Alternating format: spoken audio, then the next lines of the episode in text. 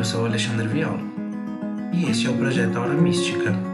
previsão de tarot em podcast.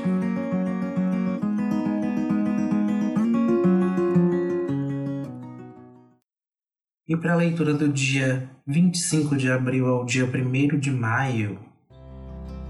é o Sete de Paus. Essa carta ela representa a, o aspecto de movimentação e evolução é, essa semana, do dia 25 de abril ao dia 1 de maio, vai ser uma semana em que a gente precisa é, colocar mão na massa em alguns aspectos, é, trabalhar em, em algumas situações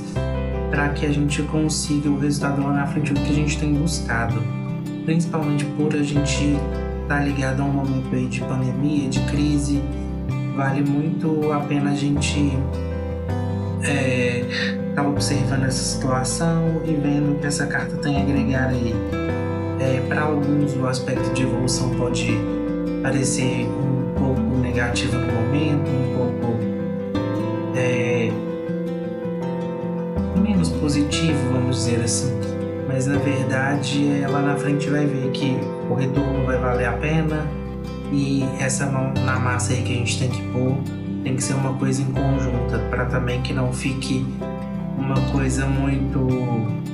só um faz e os outros não fazem, porque a gente tem que lembrar que a gente está no mês e rege a carta pelo coletivo, então vamos rever nossas situações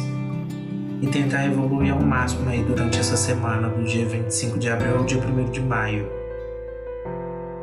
E para você saber mais sobre as previsões de tarot para a semana, é importante você ouvir o episódio geral para todos os signos e o do seu ascendente.